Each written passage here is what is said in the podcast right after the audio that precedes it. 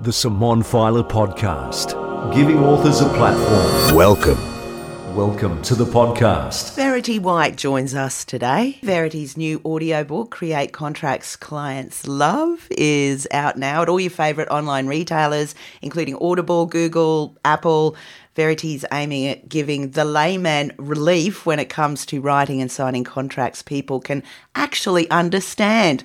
Welcome to the Simone Feiler podcast, Verity. Hi, Simone. So lovely to be here. Thanks for having me along. Oh, thank you so much for your time as well. It's been such a pleasure working with you and finding out uh, a lot of various information that's hopefully going to make a lot more sense now to the layman when it comes to contracts.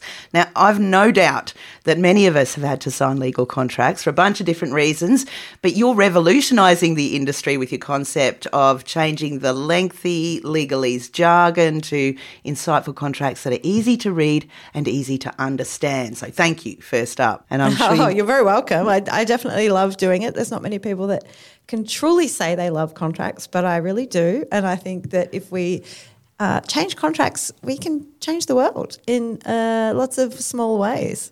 For sure. So, when and how did the re- realization come to you that, hey, you know, we should try and make these shorter?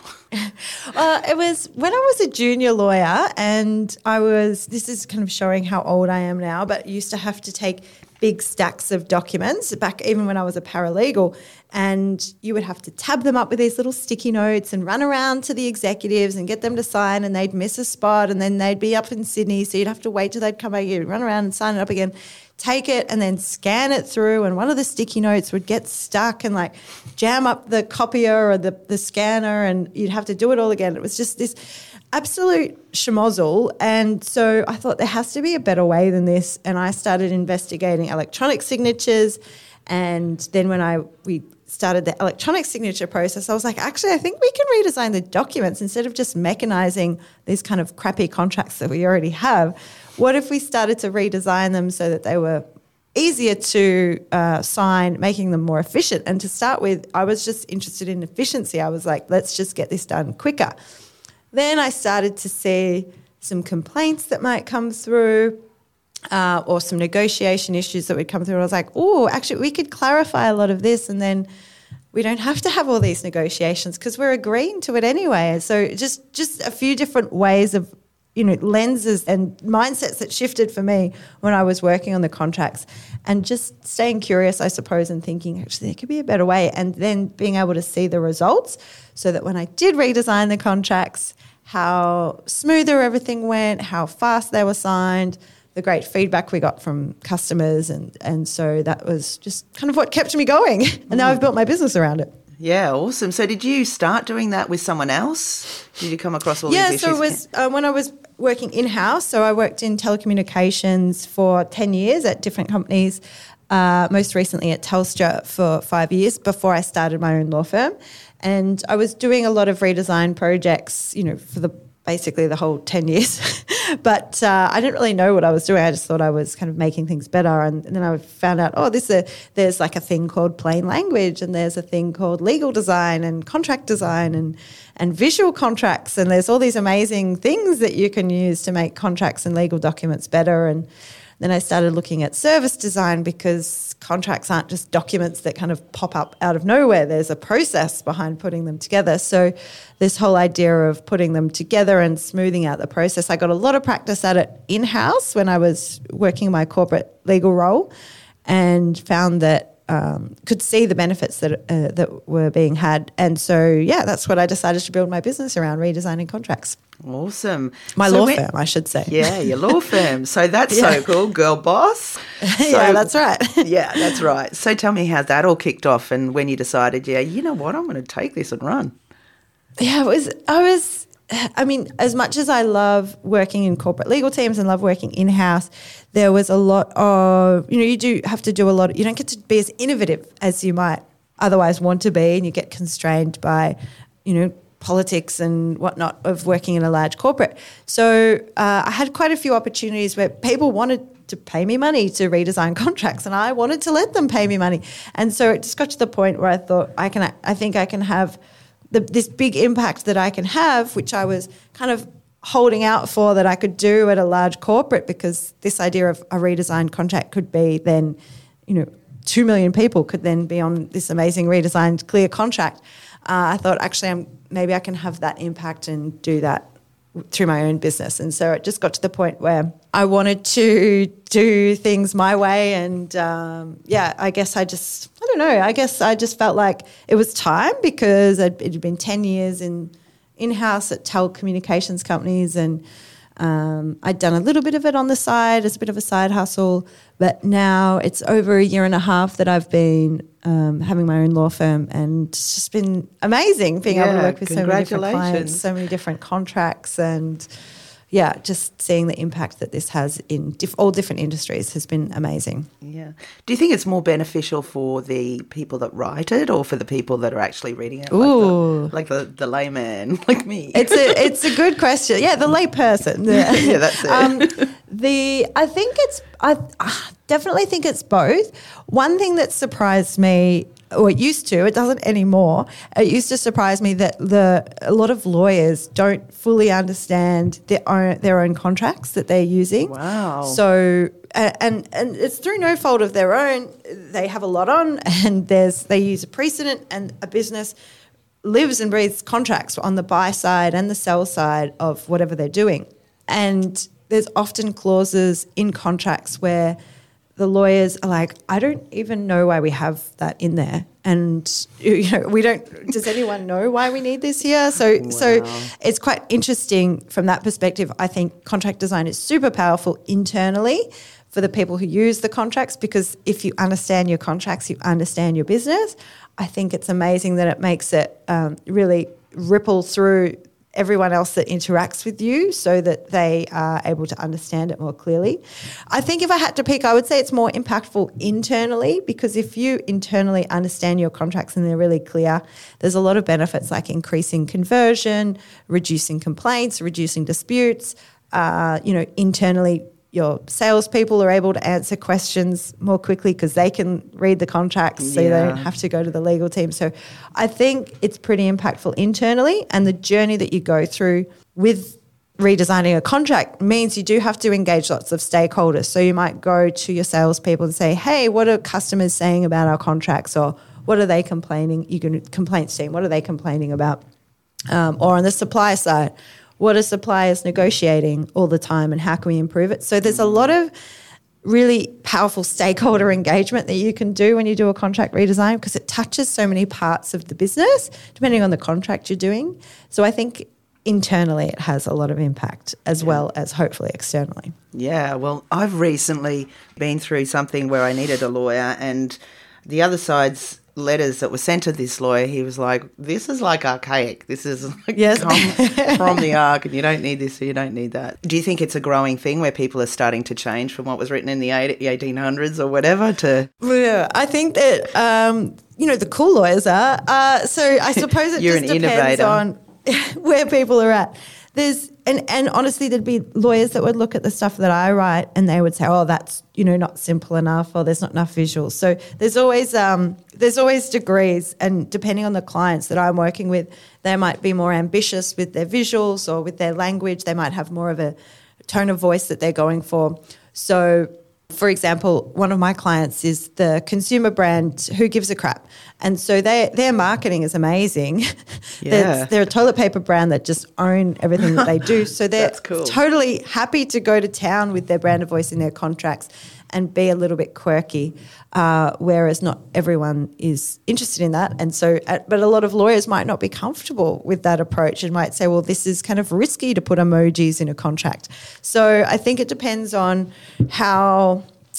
I think there's definitely a movement towards it, and hopefully, some AI. I know everyone has to talk about AI these days. Yeah. Will help because there's a lot of push for you know, simplify this clause using AI. Obviously, it's not perfect yet, but uh, I think it's inevitable that people will be expecting simpler advice and simpler outputs. It's amazing that clients have put up with it for this long, mm. but I think, um, especially corporate, sophisticated clients are pushing. You know, this this long-winded advice.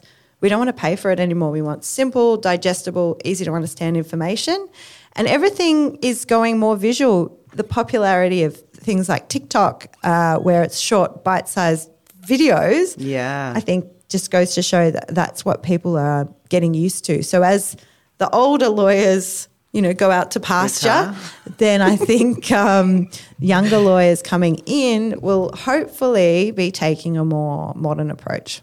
I'm happy to be part of it. I'm happy to learn some tricks from the youngins as well. Yeah, absolutely. It's certainly it's very quickly sort of moving ahead as well. Um, so one of the things I learned from doing your book was the fact that we're transitioning firstly just from paper to digital, or that's what Mm. you're kind of saying. Hey, can we do this? Because everything else seems to be doing this. So Yeah, definitely. And I think most businesses, especially large corporates and you know um, government organisations, are always talking about digitization and and this idea of transforming businesses. But I think if eh, people now have this expectation that things will be digital to begin with, and that's why I always say with any contract design project, you have a look at the legal content because yes, you want your contract to have the right legal content in there. Mm. You want to have the document looking and feeling the way that you want it to, and that document doesn't have to be an A4 piece of paper. It can be on a website. It could be an audio. Uh, it could be all kinds of different approaches. But then it's the contract process as well. So it's the process, the document, and the legal content that all work together in perfect harmony, hopefully, because the process that you might want to have your contracts signed. And that's generally going to be a digital process. Like, who wants to run around and get something signed on wet ink? There's very little, there's only very limited circumstances where you might want that these days. Obviously, check the laws that apply to your contract. But uh, in most instances, electronic signature or click to sign is going to be the approach that you want. And taking that digital first approach with most contracts is going to be the right approach because it's going to be more efficient and means that things get signed quickly. Mm. Well, thanks for explaining that. That's very cool that we're moving towards that, hopefully quickly. And now, the star of the show in your book is the reverse sandwich contract. your trademark. Yes. That's yeah. That's you just explain that. It makes really good sense that basically, what you don't need this whole big giant thing. You just need to have the meaty bits on the outside. Yeah, yeah. It's and I still, you know, this is one of the first things that I thought about. How do I? I was trying to explain to myself because I was going through this process when I was redesigning. I didn't really realize that I was redesigning contracts, but when I was redesigning contracts to be easier to automate, uh, I was like, okay, well, there's things that stay the same in the contract and there's things that change. And, and often the things that change in the contract are the good bits. They're the bits like anything with a dollar sign nearby that's like important, or anything that changes, like how long the agreement lasts for, or when you'll get paid, or things like that. The things that change are often really important commercial terms, and so they should all kind of live together so that you can easily update them, but so you can easily find them because that's often what you need throughout the life cycle of the agreement as well. It's not just about signing it and then chucking it in a drawer. Um, so yeah, so the reverse sandwich contract approach is all about taking your squished up sandwich where you can't see what's inside it, opening up the sandwich and seeing what's kind of going on there, what kind of fillings you have, how much bread you've got, getting rid of the things you don't need. So get rid of some of the carbs, get rid of some of the fillings or sauces you don't like, then reassembling that document. Um, so that document sandwich, so that you've got the tasty things that you really want on the outside, and kind of your standard terms. A, bit, a little bit of bread, but it's like really good bread, right? It's not. It's not some gross, you know, manky white old bread. Bleach bread. Uh, and then just refining it over time. So you've got this reverse sandwich contract uh, as opposed to a squished up, you know, bread heavy, boring. Don't know what's in their contract. That reverse sandwich sounds much better. So Mm. your your book, we obviously you were writing contracts while you were working with corporate and um, refining them, and then you decided mm, I'm going to write a book or I'm going to get my own business happening. How did that all come to par? Yeah, the book. I'm thinking about it now because I I would love to write another book, and obviously have you create the audio version again. Um, but it's I'm like, how did I do it last time? I think I must maybe I had more time. I don't know. it feels like it is tricky to find the time, but I just started trying to explain some of the processes that I was using and started to map out the different elements of my approach. And I think from there, I just kind of got carried away as if I was explaining it to myself, you know, two or three years ago before I'd started doing it. And so from there, it was originally an ebook that I started writing the book as. And I'd actually had a boyfriend at the time when I was writing the ebook. And he and I mentioned to someone I was writing an ebook, and he said, "Don't don't tell people you're writing a book. You sound like an idiot." And I was like, "Oh, what? do I?" Like I was like really taken aback, and I I'm glad he is like, he's in the past. he is definitely in the past. and so then so once I'd done the book, and then I was like, actually, I'm going to do a hard copy book and just be like, yeah, I am writing a book. I've written a book. Here I am. And now again, I've got the audio book now. So it's kind of it was a, a nice little, I don't know, something about that just made me want to really get it done. Yeah, so I think if there's any anyone who is wanting to write a book or do an audio book, I highly encourage you to focus your fire and get it done. Yeah. Find the time and get it done because you'll feel wonderful once it's done. It's it's you forget how great it is to have it done and dusted and be able to hand it to people and say, "Here's my book. Oh, have a copy cool. of my book." Or you know, someone has bought a copy of my book randomly in another country that I've never met, which is lovely. Yeah, yeah, rewarding. How long did it take you to write?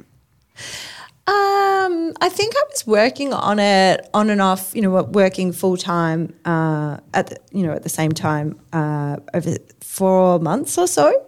Wow. Then doing the hard copy update, I think probably took about the same time again as we were moving through getting it typeset and getting someone to do the manuscript assessment um, so that I could have someone with fresh eyes that had never heard of reverse sandwich contracts before and see what, whether it made sense to anyone um, before we did it in the hard copy version.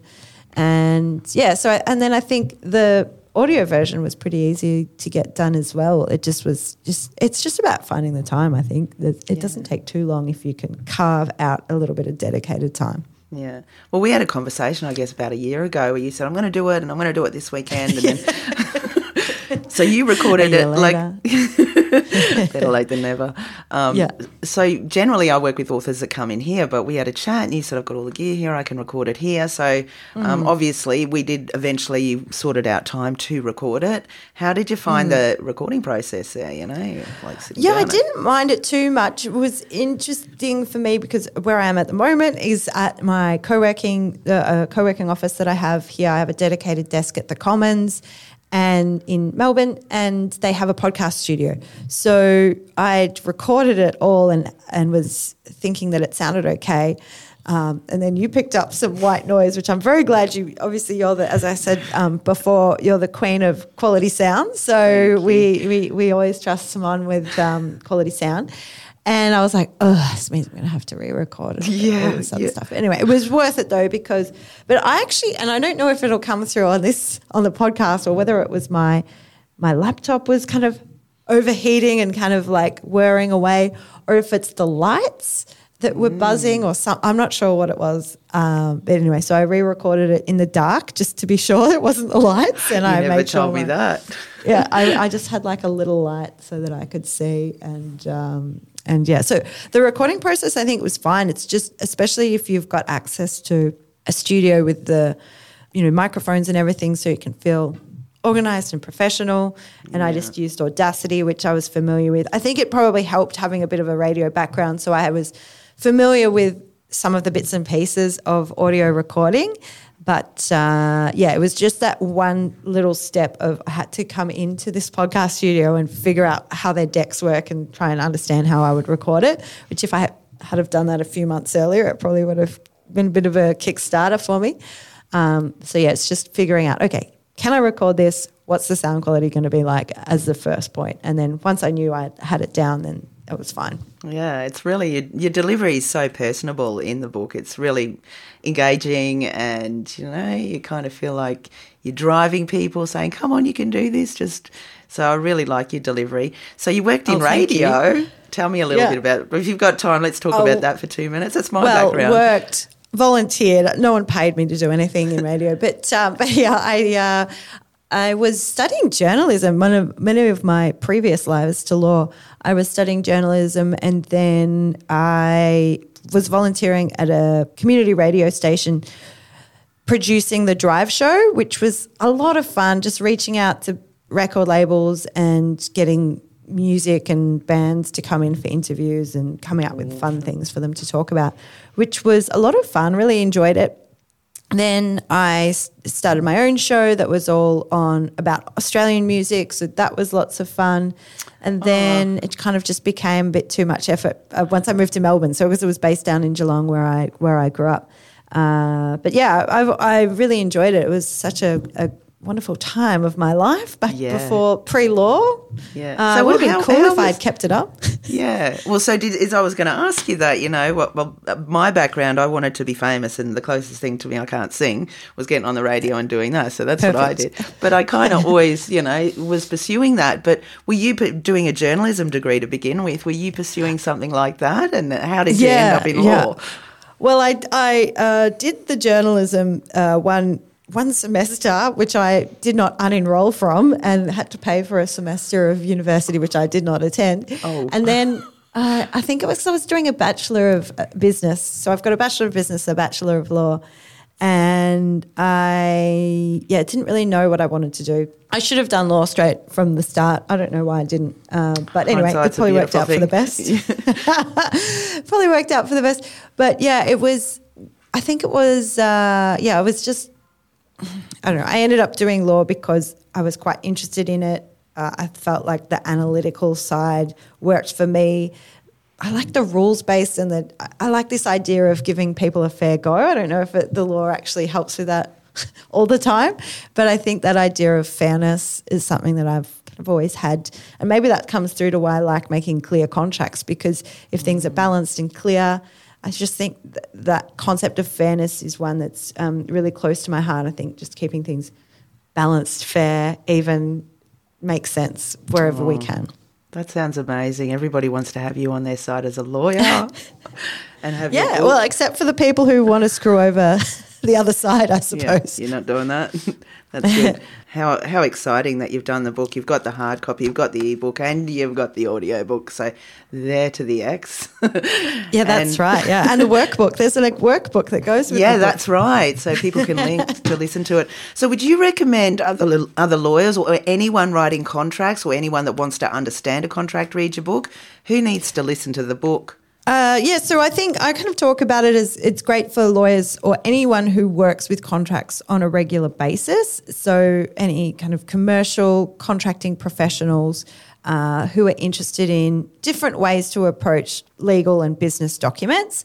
Because uh, I always thought, oh, only lawyers will be interested in this. But after having, you know, the manuscript assessed and a few other people have been like, oh, this is actually really good for, you know, just general business. So, uh, but yeah, it was intended to be paralegals, lawyers, or contracting professionals who are kind of a bit frustrated with the way contracts are currently. Awesome. And where can people find you, Verity? Checklist They can Legal. find me on yeah, Checklist Legal on Instagram, on LinkedIn. I'm Verity White on links, LinkedIn. Uh, yeah, I'm always kind of running, popping up at all different events uh, around Australia. Doing a, I'll be in New Zealand next month for Lawfest. Uh, so yeah, I get around. Fantastic. And what about you were mentioning before you do a podcast? You said I've kind of not done it recently, but um, Yeah. have you got old reruns? Are you going to get back into that? Yes, well, it's all it's um, amazing evergreen content on the podcast, so you can listen to it anytime. But uh, yes, I'm hoping to carve out a little bit more time again to get that uh, up and running. So probably more of an interview basis, I think, this time, as opposed to me just sharing. So it was very contract focused for the first um, kind of ten episodes, and then there's an episode of me presenting at a legal tech fest. So I think some more interviews with amazing people who are being a little bit rebellious in the law. So talking to mm. other some legal rebels. That sounds exciting. Hopefully, People, yeah. people changing the lay of the land. That's right. Yeah, exactly. We've got to shake things up a bit. Yeah, exactly. Hey, it's been so good talking to you. You're awesome. I've loved working with you on your book. Congratulations on the release and, you know, for your business on the up and up. Checklist Legal. Thank you so much, Simone. It's been lovely chatting with you and working with you. Uh, it was such a great process getting the book done and dusted as an audio version. you know, I listen to audiobooks all the time. So it's just that little thrill of happiness when you get to see your own audiobook there pop up in amongst your audio library. So yeah, thank you for all your help. My absolute pleasure. It's been the bomb working with you. I think you're, you're inspirational and yeah, I wish you all the best of success, not only with the book, with your business, and hopefully down the track we can have a chat again in a, in a year or so and see where you're standing with everything. Yes, a book a year. Why not? Hey, you're going to be a busy girl. Podcast, oh, book, business. Look at you go. Yeah. All right. So awesome. Have a good day, Verity, and chat with you soon. Thanks so much. Bye for now. Thank you. Thanks for joining the Simone Feiler podcast. What's your story? Contact Simone for a chat at brisbaneaudiobookproduction.com.